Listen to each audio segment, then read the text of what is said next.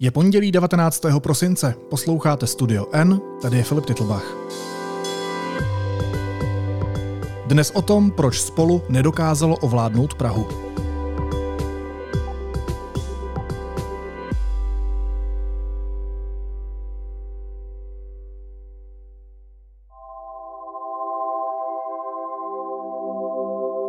Nedovedu si představit, jak jsme ustupovali ve všech drobných věcech i v těch věcech velkých, ale bohužel k té dohodě nedošlo. Ta nabídka je od nich stále stejná, oni skutečně chtějí mít i s tím výsledkem méně jak dvacet pět procent, chtějí stále vládnout celému městu sami.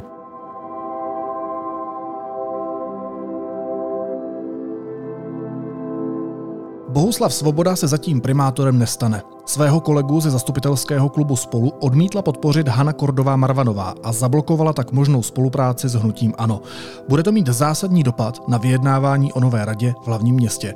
Hostem Studia N je redaktor Prokop Vodrážka. Prokope, vítej, ahoj. Ahoj Filipe.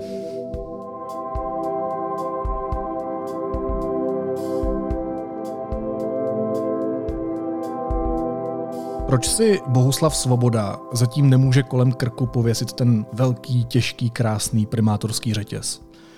No, zjednodušeně řečeno proto, že nenašel v zastupitelstvu dostatečný počet hlasů.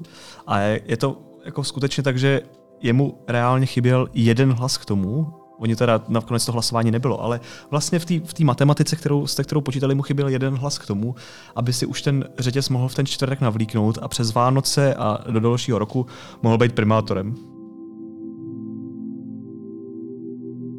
No a nenavlíkne si ho kvůli Haně Kordové-Marvanové, což je zastupitelka z jeho vlastního klubu Spolu? Je to přesně tak, je to vlastně hrozně zvláštní situace. To vyjednávání v Praze trvá už jako neuvěřitelně dlouho, že volby byly někdy, někdy koncem září, polovina září, já vím, že jsem, mám, jsem dělal takový počítadlo, už se blížíme jakoby k devadesáti dnům a ty jednání se hrozně dlouho jako vlečou a vlastně teď jsme se dostali do situace, kdy už těm stranám a té vítězní jako koalici Spolu docházelo jakoby jednak trpělivost a možná i č, jakoby čas s tím, aby něco udělala, tak se prostě rozhodlo, že přistoupí ke kroku, který jako je, je nezvyklý. To, to znamená to, že chtěla na tom posledním zastupitelstvu navolit prostě pouze primátora a ne celou radu. A vlastně k tomu potřebovala sehnat nějakou, nějakou většinu těch hlasů. Jenomže je to v situaci, kdy se nedohodla s Piráty, nedohodla se se starosty a nedohodla se s Prahou sobě. A asi jediný, jediný jako subjekt, který tam zbýval, který by je mohl podpořit, bylo ANO, se kterým jako si tu dohodu dojednala, jenomže tyhle ty dvě strany, nebo tyhle ty dvě jako hnutí, jako koalice a hnutí, tak mají vlastně dohromady třicet tři hlasů, což je přesně ta jako těs, nejtěsnější nadpoloviční většina. A jak se ukázalo, prostě to je vlastně jako hrozně ošemetný, když tam máš někoho, jako je, jako je Hana Kordová-Marvanová, což je prostě zkušená politička, která, ale o které prostě část lidí, kteří s ní v minulosti spolupracovali, říká, že to je solitérka, která hodně dbá na svou jako osobní jako politickou image i třeba na úkor nějakých stranických dohod, což se prostě v ten čtvrtek jako jednoznačně ukázalo. A co byl ten problém? Já bych pochopil, že by třeba nedostali hlas hnutí ANO, protože přece Spolu jde o toho primátora a očekával bych, že koalice Spolu teda aspoň bude hlasovat sama pro sebe. Proč Hana Kordová-Marvanová nehlasovala? Nebo proč v té matematice chyběl její hlas, aby Bohuslav Svoboda, její kolega, se mohl stát primátorem? No, ono se to vlastně, já, já popíšu ten poslední týden, který, kdy se to řešilo, protože ono se tam jako rozpadly ta vyjednávání a bylo jasný, že, že prostě bude muset hlasovat všech těch třicet tři zastupitelů. A jakoby už od těch voleb se jako řeší ta její pozice, protože ona, prostě Hana Kordová-Marvanová je dizidentka, byla prostě za komunismu, byla, byla zavřená, jako má, má silnej, jak bych řekl, jako nějaký antikomunistický postoj i vzhledem té svý minulosti a je to pochopitelný, prostě pohybuje se v těchto těch, těch kruzích a má tam nějaké jako vazby, má, má, je to třeba je to i součást nějakého politické image a myslím si, že to jako prostě bytostně přesvědčená. A zároveň za hnutí ANO kandidovala Radmila Kleslová. Nevím, jestli si pamatuješ, je to prostě je to politička, bývalá místopředsedkyně, její, její vrchol byl někdy v roce dva tisíce patnáct, kdy byla podle mě místopředsedkyně ANO a tenkrát se řešila právě její, její minulost a její působení u S T B. Já jako jsem pročítal ty články, prostě, kde jí, kde jí tituluje, že to je příslušnice S T B. Vím, že Babiš tenkrát v těch nahrávkách, který, který se používali, ten Julius Schumann, tak oni mluvil jako, takový ty nahrávky z toho, z té schůzky s tím novinářem Připlem, tak oni mluvil jako o špionce. Klesové, Kleslové, která byla v rozvědce, kterou cvičili, aby byla žena špiona, naše nejlepší špiony na světě. Je to žena, u který se, u který se, u který část veřejnosti, část médií a prostě používá zkrátku rozvědčice. A teď se vlastně řešilo, že tady bude jako koalice, kde, kde spolu bude hlasovat právě dizidentka a rozvědčice. A to byl vlastně ten moment, který jako v Haně Kordový-Marvanové asi převážil, když si říkala, já to vlastně ve finále asi nemůžu podpořit, protože, protože lidi o mě budou říkat, že tady hlasuju s bývalýma komunistama. A to si myslím, že byl vlastně ten jako finální, finální jako střípek, který zapadl do toho, že ona pro něj nakonec nehlasovala. No a v celém tomhle procesu, pojďme to ještě zkomplikovat a přidat do toho tvoje, tvoji osobní účast. V celém tom procesu hrála roli i fotka, kterou si vyfotil a kterou si přidal na sítě. Je to tak. Co bylo na té fotce? Proč byla tak důležitá?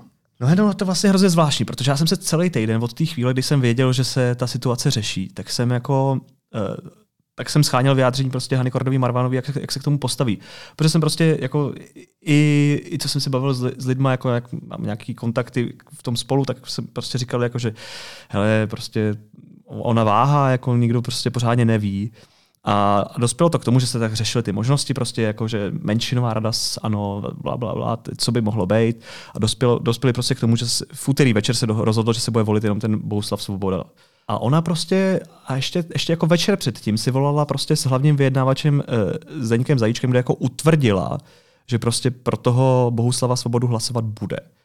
No a, a já jsem pak byl na tom zastupitelstvu normálně, já nevím, jestli někdy byl na jednání zastupitelstva, zastupitelstvo na rozdíl vlastně od, od třeba sněmovny, je, je vlastně, je to jako, je, já to tam mám hrozně rád v tom, že to je, že to je jako mnohem bezprostřednější novinářská práce. To znamená, že ty tam máš jeden jako velký sál, kde v té stejné místnosti prostě sedějí ty, sedějí ty zastupitelé, ty tam hlasujou, jsou tam novináři, jsou tam nějaký úředníci z, jako od, odboru, těch různých odborů a tak dál.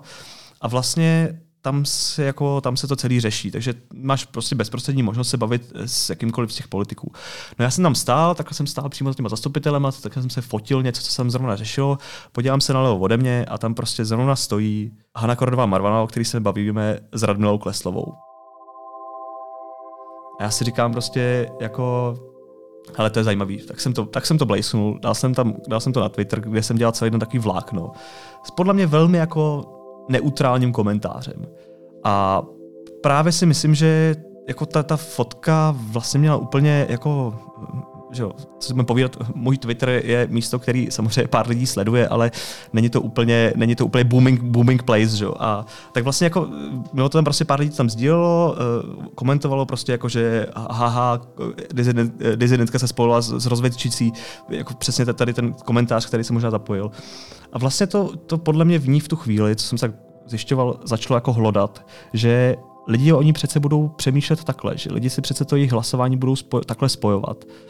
A, a myslím, že se to stalo vlastně jako nějakým, nějakým spouštěčem, nějakým jako střípkem do toho všeho, protože jí to vlastně jako, že, že ani ne tak ta fotka, protože ta fotka jako podle mě vlastně byla úplně nevinná, bylo to na veřejném místě, kde bylo prostě, dneska jsem četl ráno komentář Patrika Nachera, říkal prostě, bylo to místo, kde v tu chvíli byla nejvyšší koncentrace novinářů v České republice, prostě to jako, to nebylo, já bych tam jako, že já bych tam běhal na, na, na tajničku, to tam fotil nějakým dlouhým, dlouhým foťákem, že jo, prostě jsem tam stál úplně jedne, na jakomkoliv jiném jednání.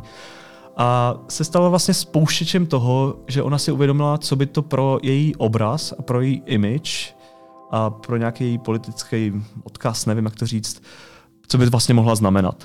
A tam je ještě důležitý říct, že, že, že myslím, že jí v tom i nahlodal jako uh, Marek Švehla, což je kolega novinář z Respektu, který se právě jako i, i, i věnuje nějak tomu tématu disentu, že psal, psal třeba to, tu knihu uh, Magorova doba, a který to vlastně okomentoval přesně slovy, jako že se nepletu, tak nějak, tak jako takhle nám končí sametová revoluce, prostě, nebo, nebo nějak vlastně jako v tom posměšně v tomhle smyslu.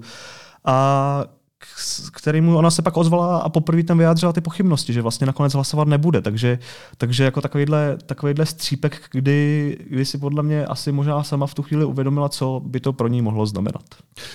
Když jsi mě ptal, jestli znám to magistrátní prostředí, tak já jsem shodou náhod v Českém rozhlase dělal magistrátního reportéra, takže jsem na pražském magistrátu prakticky strávil svoje mládí, proto vypadám tak, jak vypadám a dokážu se vcítit do toho, jak se teďka cítíš. Já jsem tam strávil mládí ještě za vlády Adriany Krnáčové, takže si moc dobře pamatuju i Radmilu Kleslovou. Pamatuju si, že jednání v kuchyňce byly často mnohem zásadnější než jednání na plénu. To pořád platí, to pořád platí. Pamatuju si výborný levný bufet, kde jsme dostávali lístečky, za který jsme dostávali ty obědy, což je takový místo, kde se často zastupitelé zakecali, zapomněli potom na to hlasování a pak kvůli tomu něco třeba spadlo pod stůl, docela jako důležitý body jednání a tak dál. Ale zpátky k věci, pokud to chápu správně, tak ty ve výsledku můžeš za to, že nemáme v Praze nového primátora? Já si, já si myslím, že ne. Já si myslím, že jediný, kdo za to může, je prostě Hana Kordová-Marvanová, která, která, což si myslím, že i ve finále jako řekli lídři obou těch uskupení, kteří chtěli hlasovat pro Bohuslava Svobodu jako primátora. Prostě Bohuslav Svoboda to komentoval slovy, že, že, že prostě věřil, že všem zastupitelům za Spolu jde o zájmy Pražanů a nevěřil, že někdo upřednostní svoje osobní P R. Patrik Naher taky jako mluvil o tom, že to vůbec nechápe, že to tady to pohnutí mysli. Jo, ta fotka, hele, ta fotka mohla být nějakým spouštěčem, ale uh, já jako nechci si připisovat zbytečný kredit, prostě myslím si, že to bylo jako myslím si, že to byl nějaký střípek, no.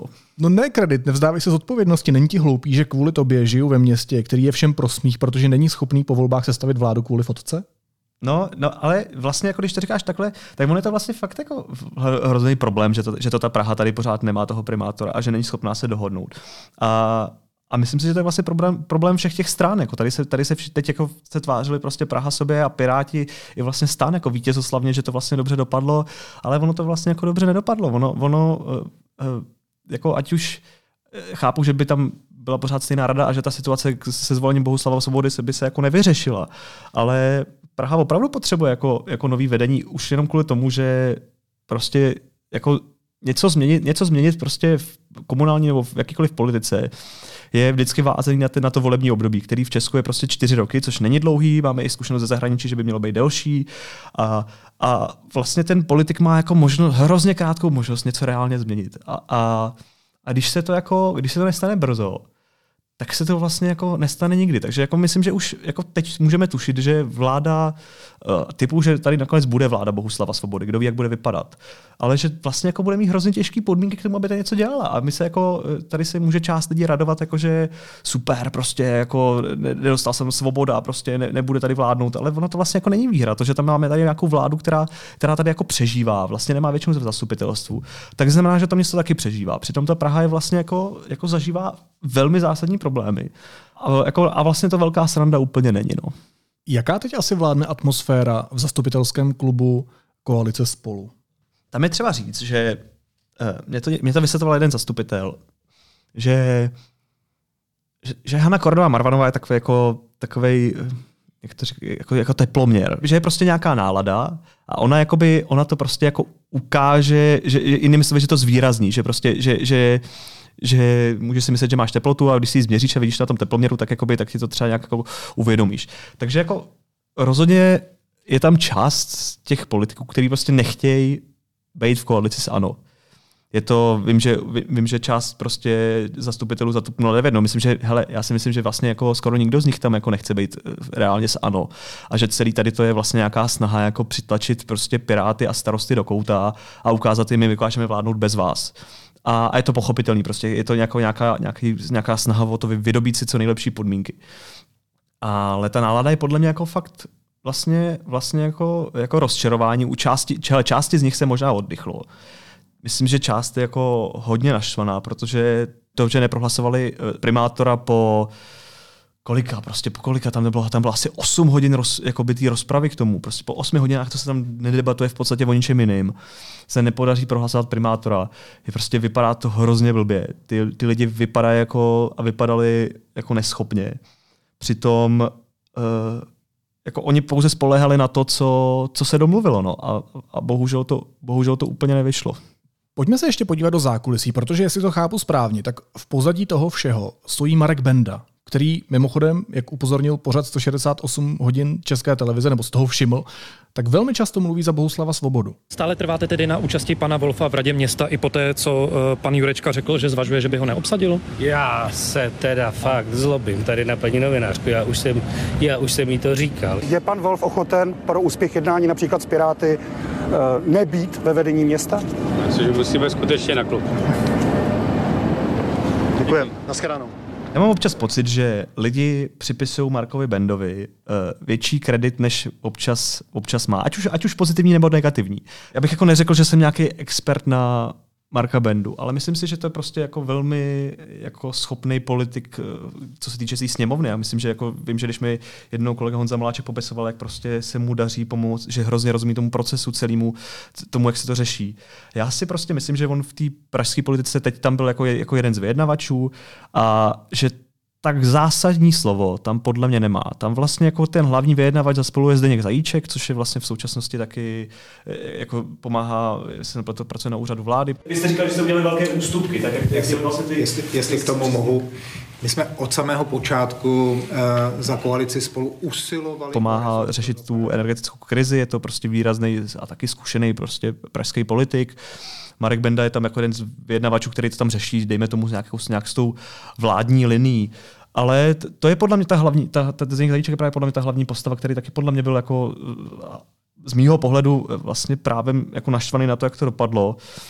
A, a k tomu Bohuslavu Svobodovi. No. Bohuslav Svoboda a to že, to, že vlastně se moc nevyjadřuje, to se řešilo i na, i na tom zastupitelstvu. Tam prostě on, on ty předchozí dvě, vlastně za ty předchozí dvě měl jako jenom jedno vystoupení, které se týkalo toho, že že našel pětistovku někde ležet na zemi a pak, pak, pak to šel říct k pultíku a do té doby vlastně nepromluvil. Já jsem šel tam nahoře v té chodbě až nakonec za ty záchodky a tam na zemi ležela pětistovka.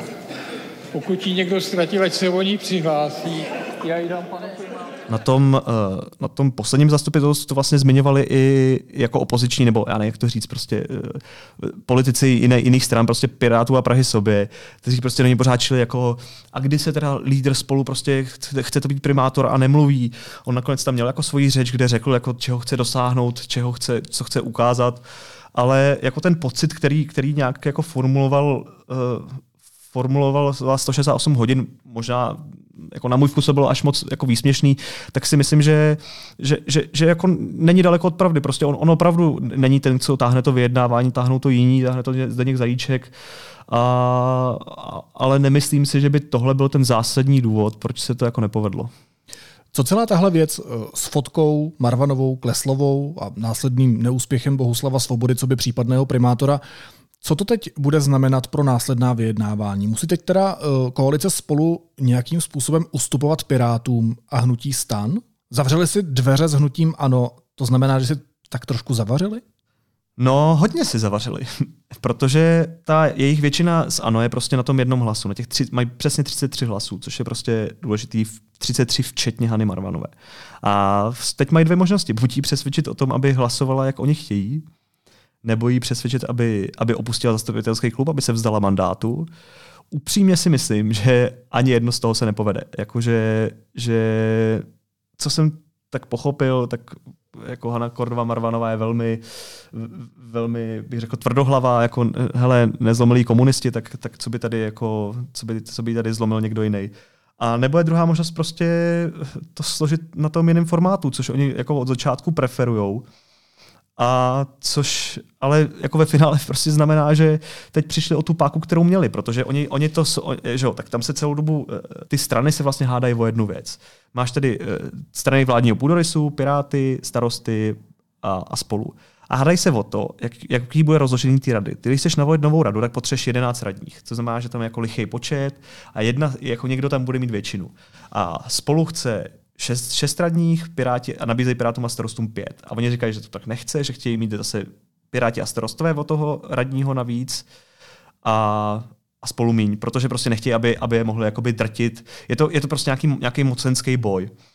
A, a já vlastně chápu obě dvě ty strany, k čeho se snaží dosáhnout. Prostě Spolu počítalo, že, dos, že bude mít lepší výsledek a z toho důvodu teď prostě se snaží jako bohužel, že z jejich pohledu jim to nevyšlo a teď se snaží jakoby aspoň si udržet tu silnou pozici jako politickou v té radě. Zároveň jako je to uskupení tří stran, který si musí jako nějak rozdělit ty, ten, ty mandáty a měli v té smlouvě, kterou mají podepsanou, že prostě počty radních si budou dělit poměrem tři dva jedna. To prostě znamená, že jsou jakoby ještě vázaný takhle blbě. A na druhou stranu chápu, že Piráti a starostové prostě nechtějí být nějakým přílepkem, tady u silné koalice prostě Spolu, s tím, že vědí, že je vždycky mohli přehlasovat v zastupitelstvu prostě společně s A N em. A teď to podle mě došlo k tomu, že že Spolu vlastně přišlo o tu jednu páku. Oni prostě měli, měli vždycky páku, vždycky mohli říct, hele, prostě jako, jestli se vám to nelíbí, tak my už nemusíme poslouchat tady prostě Hřiba, který se nám tady, jakoby, který ho nemáme rádi, který se nám tady směje do očí při vyjednávání. Já, já nevím, jak to tak vypadá, ale, ale z, těch, z toho, co o něm říkají, tak myslím, že tam je opravdu velká nevraživost. My už to nemusíme řešit, my prostě půjdeme s tím A N em. Věřím, že to jako už jsme tomu dali dost času, věřím, že naši voliči to jako pochopí, protože prostě už jsme měli trpělivost velkou a půjdeme tou jinou cestou. Jenomže tohle to už takom prostě nejde. A, a myslím si, že tím jako přišli o tu jednu jako o tu, o tu páku nebo o tu únikovou cestu a o tu, o, o tu možnost tak prostě tlačit na ty Piráty a na ty starosty, aby, aby jim ustoupili. Takže si myslím, že to budou prostě muset ustoupit a A zároveň si myslím, že to prostě jako posune a, a odkopne ty jednání, které už jsou jako měsíc a půl stejný. Já jsem prostě, já jsem tohle řešil na začátku, na začátku listopadu, když jsem šel na, na čtrnáctidenní otcovskou dovolenou a říkal jsem si prostě, jo, tyjo, tak teď to může být napínavý, že jo, teď prostě, co když už to bude hotový, že jo, tak jsem, tak jsem se občas podíval ten mobil, sledoval jsem to, samozřejmě jsem se koukal jakoby na, na syna, jak se má, bla, bla, bla. Ale pak jako jsem dospěl k tomu, že se těch čtrnáct dní nestalo a za ten měsíc a půl, co jako u, u, uběhl od začátku listopadu, tak se vlastně taky nic nestalo. Takže jako potřeboval to nějaký, nějaký nový impuls. Nový impuls mělo být zvolení Bohuslava Svobody, není, ale máme tady úplně jiný impuls, který, který prostě nehraje Spolu moc do karet, no. Mě by zajímalo, co tohle všechno znamená z pozice občanů a hlavně voličů. Tak na jedné straně si umím představit voliče Pirátů, kteří už přece taky musí být někteří z nich, předpokládám, trochu naštvaní, že Piráti nejsou schopni kompromisu a nechají to třeba dojít tak daleko, že tu vládu postaví koalice Spolu s hnutím ANO. Na druhé straně zase vidím kritiku koalice Spolu, kde to zase někteří voliči můžou vnímat jako podvod, protože Spolu se přece dlouhodobě a velmi ostře vymezuje proti Andreji Babišovi. A je to i naopak. ANO se dlouhodobě ostře vymezuje proti koalici Spolu. A pak oba subjekty přijdou s tím, že společně vytvoří pražskou vládu. Co tohle celá situace znamená pro voliče, a pojďme je vzít klidně postupně, pro voliče Pirátů, STANu, pro voliče Spolu, hnutí ANO a tak dál. Já si myslím, tak já začnu od, od Spolu. Já si myslím, že ta jejich pozice je vlastně velmi specifická. Tady se prostě psalo se o spojení Spolu a ANO jako o opoziční smlouvě. Četl jsem to třeba v komentáři Petra Honzejka. Já si vlastně myslím, že jako já bych v tomhletom nebyl tak, tak prostě přísnej, protože, protože prostě spolupráce s ANO na komunální úrovni jsou to, a jsou to, jako, jsou to všechny jiný krajské města prostě mimo, jako, mimo Prahy. Tak, tak prostě ta spolupráce s A N em už tam funguje. Ať už předchozí čtyři roky nebo tak on. Prostě jako je to tak, že tady ta, tady, ta, tady ta posedlost tím, že v Praze to nejde, tady ta úchylka, že to v Praze nejde, je prostě daná jako tím, že prostě v Praze je koncentrace vlastně všech médií.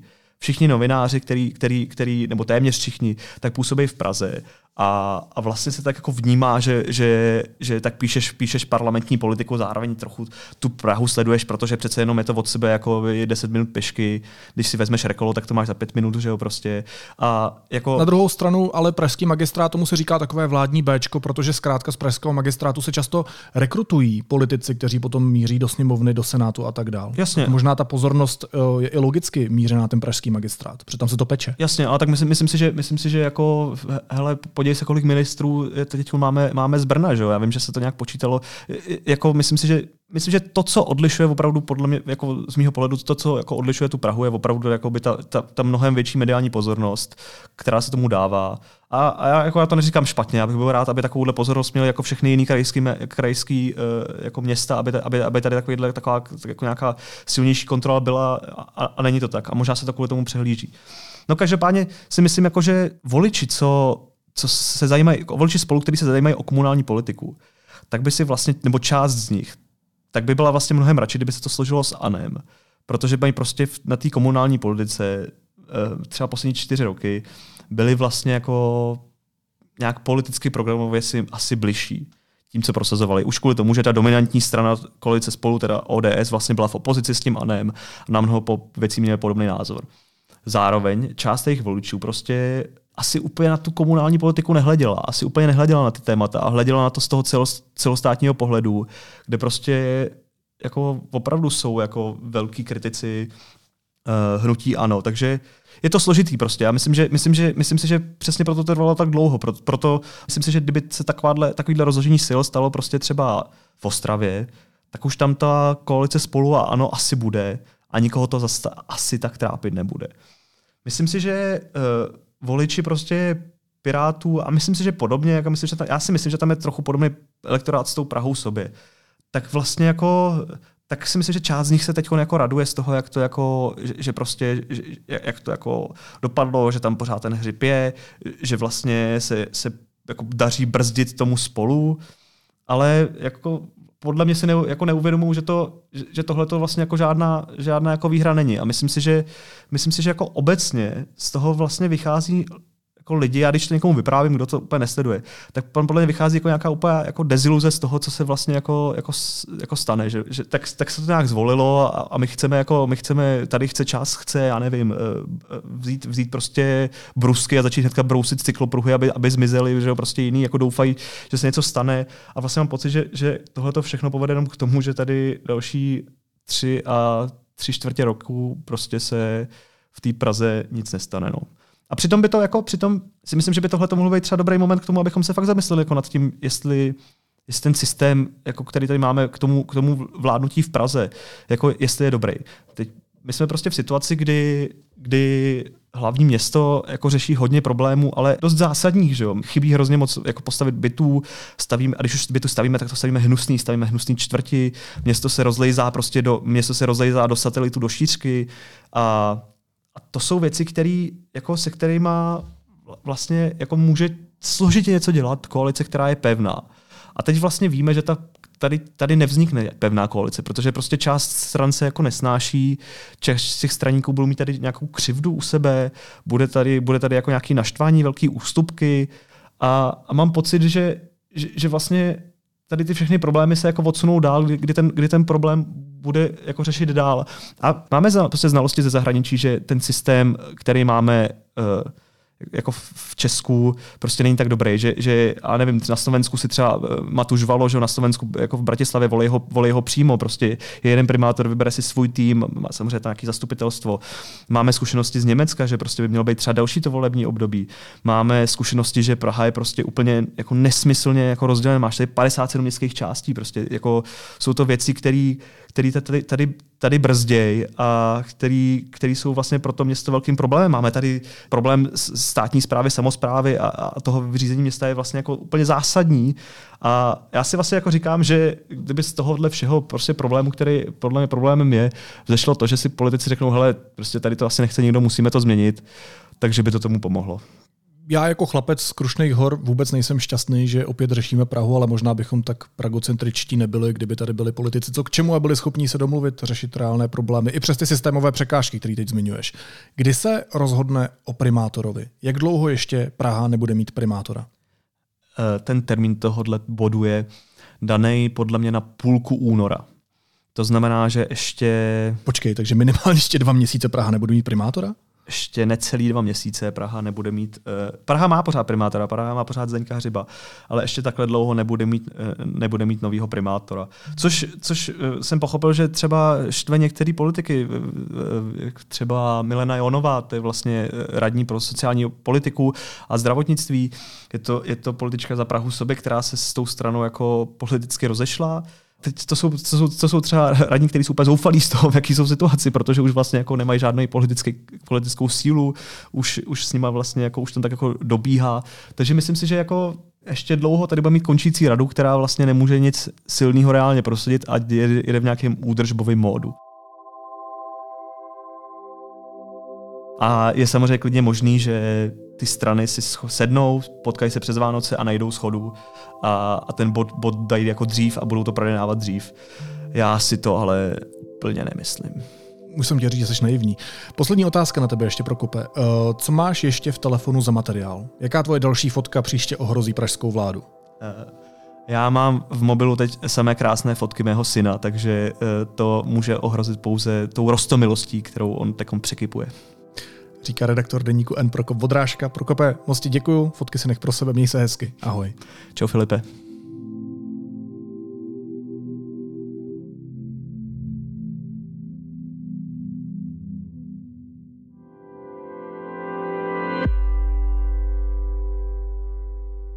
Vánoce se blíží a vy si můžete pořídit rovnou čtyři dárky v rámci jednoho nákupu.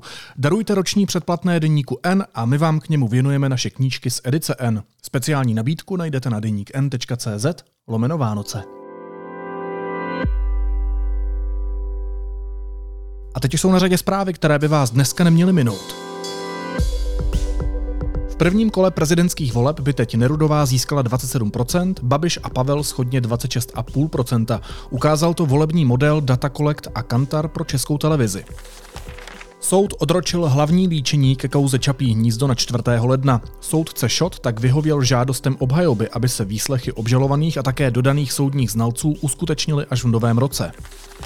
Na brněnské Mendelově univerzitě pod vedením bývalé rektorky Danuše Nerudové docházelo k závažným pochybením. Škola podle kontroly Národního akreditačního úřadu porušovala zákon o vysokých školách, nařízení vlády i vlastní předpisy. Vyplývá to ze závěrů kontroly, které má Deník N k dispozici. Prezident Miloš Zeman bude v prezidentských volbách volit Andreje Babiše, řekl to ve vysílání C N N Prima News. Babiš je podle něj jediný z favoritů, který má politické zkušenosti. A Argentina vyhrála mistrovství světa ve fotbale, porazila Francii čtyři tři. Dramatické finále světového poháru rozhodly penalty. A na závěr ještě jízlivá poznámka.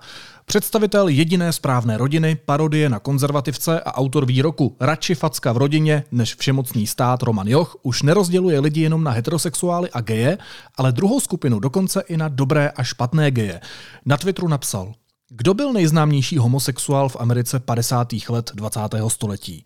Roy Cohn, náš konzervativec, homosexuál a antikomunista.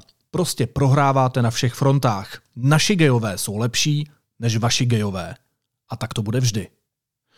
Vítku, pojď sem, prosím tě. Pojď sem, pojď sem. Jsi heterák, jsi ten lepší heterák. Můžeš něco říct? Můžeš mu něco říct?